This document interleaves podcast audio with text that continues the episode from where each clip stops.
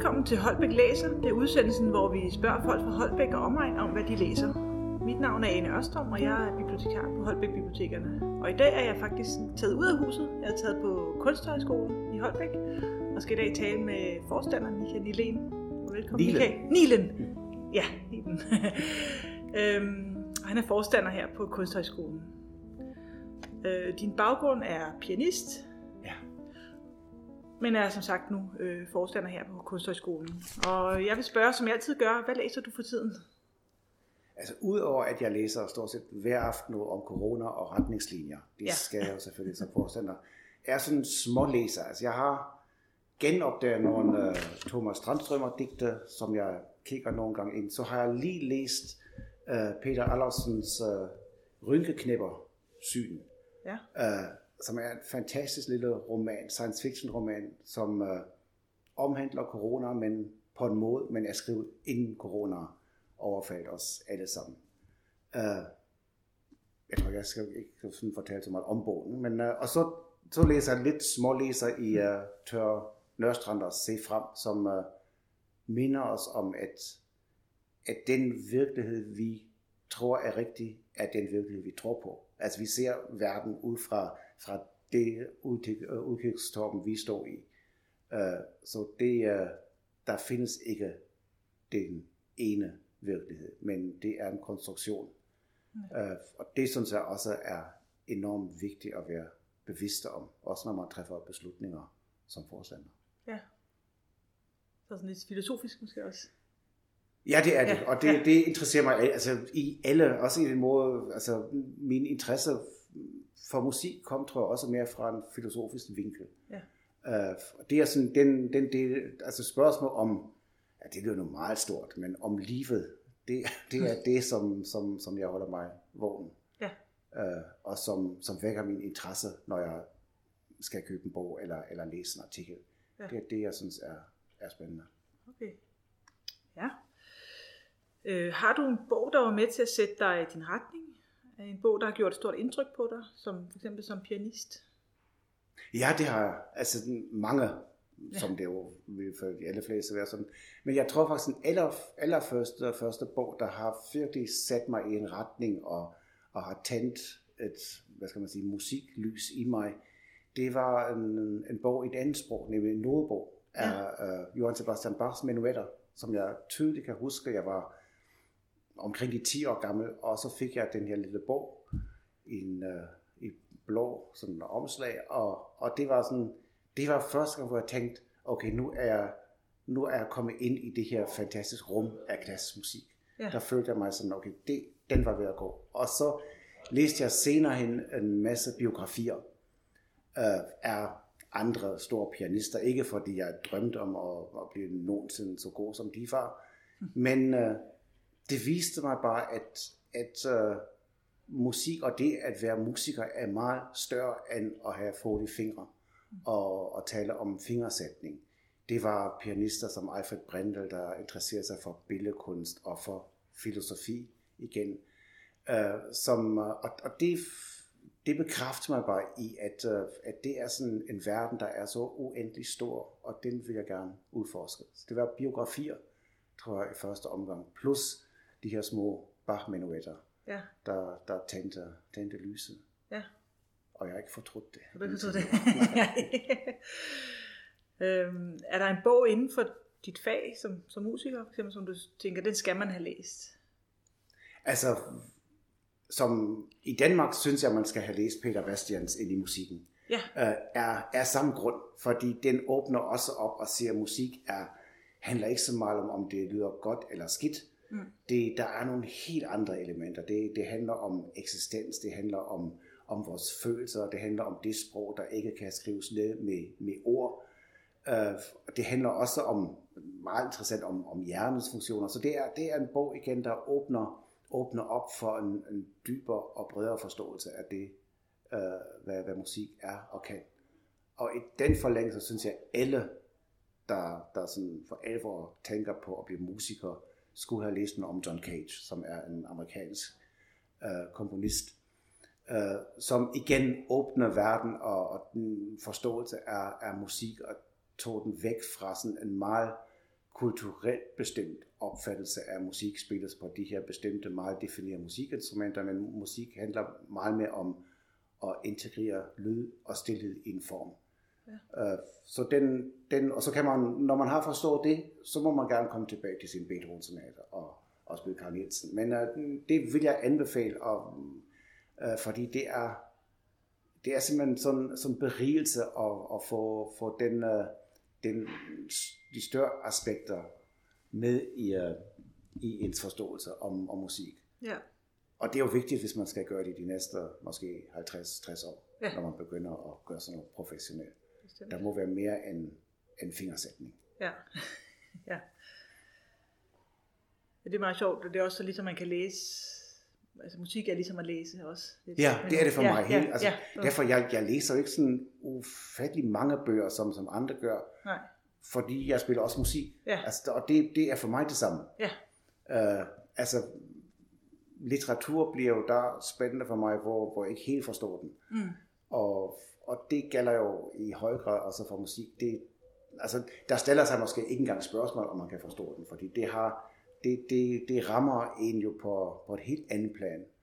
Uh, og der, altså, jeg har sådan virkelig aversion mod de mange bøger, der er skrevet, som prøver at, at fortolke en vis, lad os sige, en Mozart-symfoni, der er i mol, og så står der i en bog, at det var også en periode, hvor han var meget trist. Ja. Og sådan hænger det bare ikke sammen. Nej. Så det, når man tillægger ham en masse, man egentlig ikke rigtig ved om. Ja, og så er musikkens sprog meget mere komplekse, ja, end, end at om det er, er glad eller ked af. Eller, mm. det, der, det kan man godt bruge til den indgangsdør, men, men så at det rummet, man så kommer ind i, forhåbentlig meget, meget større. Ja. Har du en bog, som du har læst for at imponere andre? Det har jeg. Det, det har du. Jeg har tænkt nemlig, ja, jeg har faktisk flere, og ja, det handler jo mest om kærester. Og jeg har faktisk ja. den her, som, som jeg stadigvæk ikke forstår. Det okay. handler om uh, Hofstadter, Gödel og uh, Escher og Bach. Og, og Escher kender måske nogen af tilhørende som tegner, yeah. som tegner sådan paradokser, hvor en trappe går op, men alligevel starter den så uh, nedfra igen. Jeg tror, og, jeg så det i, er det i Haag, det der? Ja, ja, ja. Og, uh, og, og Gödel er matematiker, som, som har beskæftiget sig meget med paradokser, og Bach er som komponist også en, der arbejder meget med matematik.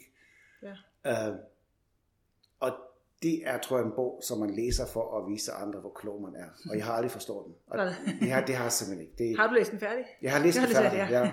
Og, øh, men jeg må indrømme, jeg, jeg fatter det ikke. Altså, og det kan man sige er måske også måde med en bog, om der handler om paradokser, ja, at man ikke forstår det. Ja. Så måske var jeg slet ikke så langt. Så måske ude. Er det okay. Ikke men den er altså ret, ret tyk en bog for ja. at vise en, at man ikke forstår det alligevel. Ja.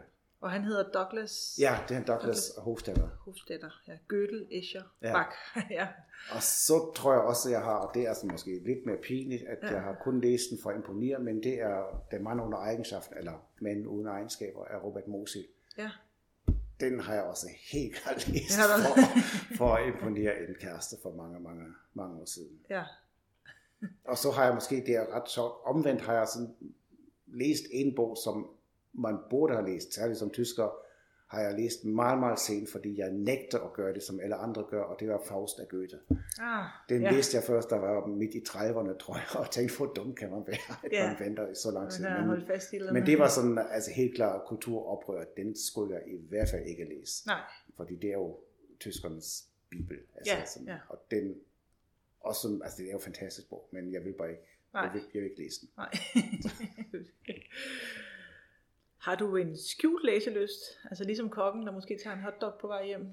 Det har jeg også tænkt. Jeg, ja. Altså jeg har sådan... Jeg, om du det, ved, når ingen kigger, sådan, ikke? Jamen, jeg har bare sådan mærkelige ting, som, ja. som... Altså jeg læser... Vi får politikken, og jeg starter altid med at læse fejl og fakta. Ja. Som jeg synes er enormt spændende. Altså det er jo sådan... Det er sådan nogle nørderi, hvor folk siger, at ham var ikke født i sytten tredive, men niogtyve, og så staves den med S. Sådan ja. helt mærkelige ting, som jeg ikke kan huske, men... Det starter jeg med, og jeg ja. spørger mig ikke, hvorfor. Det er bare jeg, en ting. Ja, ja det er bare sådan, jeg, jeg, kan, jeg kan godt lide, tror jeg, bare at, at møde andre mennesker, der er nørder. Ja. Altså, der, der ved sådan nogle ting, som, som er meget, meget specielle. Og ja. som skriver til avisen og siger, hov, hov, det er altså ikke rigtigt. Ja. Og det handler jo om, for, for de første, fleste tilfælde, om petitesser. Det er jo ikke sådan en stor fejl. Nej. altså at København ligger på Amager. Det, det, det står også, men, men, men de fleste er jo ret sjove ting, som der bliver påpeget. Ja. Det, det kan jeg godt lide. Ja. Det, men det er, ikke, det er ikke pinligt, men alligevel en, en mærkelig vane, tror jeg. Ja, ja. Ja. øhm, har du sådan en bog, du sådan helt generelt vil anbefale til lytterne? Altså, jeg har en bog, som, som jeg... Jo, der, altså, men, men en, som jeg også anbefaler hver gang, vi, vi har højskolekurser, og de, de unge er på hold, så holder jeg mindst en samling om en bog, der hedder L T I, som er forkortelse for lingua tertia imperii, og det er jo latin og betyder øh, den tredje rigs sprog. Mm. Og det er, en bog er en tysk linguist, Victor Klemperer, som ret hurtigt, det vil sige allerede i nitten hundrede, i slutningen af tyverne, øh, noterer sig, at, at sprog langsomt, eller var, var i permanent forandring. Ja. Uh, og han, han i starten undrer sig over, at, uh, at der bliver introduceret nogle, nogle ord, uden at de har en, en, en klar betydning. Uh, men for at, at bruge det allergroveste eksempel, endløsning, mm. er jo i sig selv et uskyldigt ord, men beskriver det, det mest morbide mennesker kan finde på. Uh, men når man beskriver det med så et neutralt ord, så er det måske slet ikke så slemt. Og uh, blitzkrig er jo også, er jo flit, fl- men det er, altså blitzkrig betyder ikke andet end, at der bliver flest mulige mennesker dræbt i øh, kortest tid. Mm.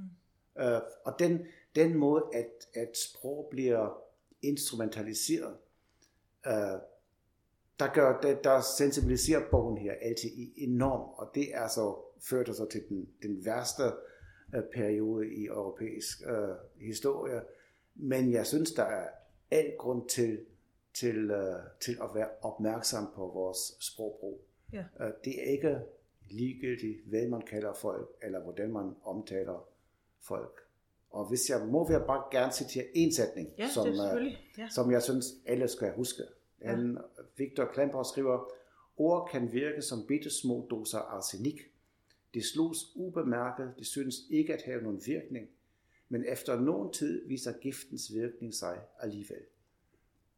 Og det er så rigtigt. Ja. Og derfor skal vi være så opmærksom på, hvordan, hvordan vi taler. Ja. Så L T I er Victor Klemperer. Den er, ja. Det er den perfekte konfirmationsgave. Den er hermed givet videre, ja. Anbefaling. Mm-hmm. Man kan også sige, at det viser også, at sproget er dynamisk, ikke? At ja. Det ikke ja, ja. er, at det kan jo ikke ændre betydning, ja. Eller ja, mening. Altså jeg tænkte for, en, for en flere år siden over lømmelpakke. Det lyder ja. også rigtig hyggeligt. Ja. Men det handler om at straffe nogen. Ja, en lømmel det er ligesom et lidt sødt ord ja, ja. for at være... Og, og en pakke er også... Og nu er ja. alle, alle politiske beslutninger, de er pakket ind i noget. Ja, ja.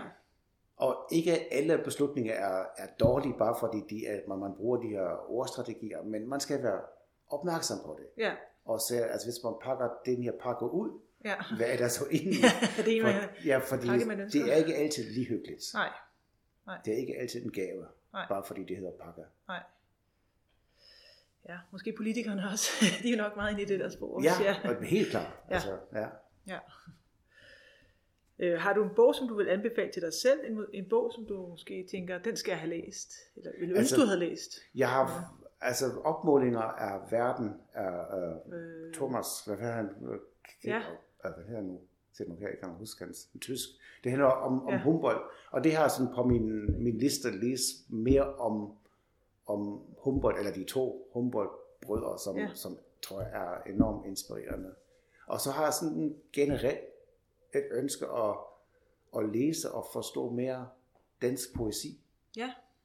Øhm, fordi der, jeg kan, altså nu har jeg boet i Danmark i tyve år, jeg skal måske lige sige, at du kommer fra Tyskland. Ja, jeg, jeg er tysker. Ja, ja. Det kan man så ikke skjule.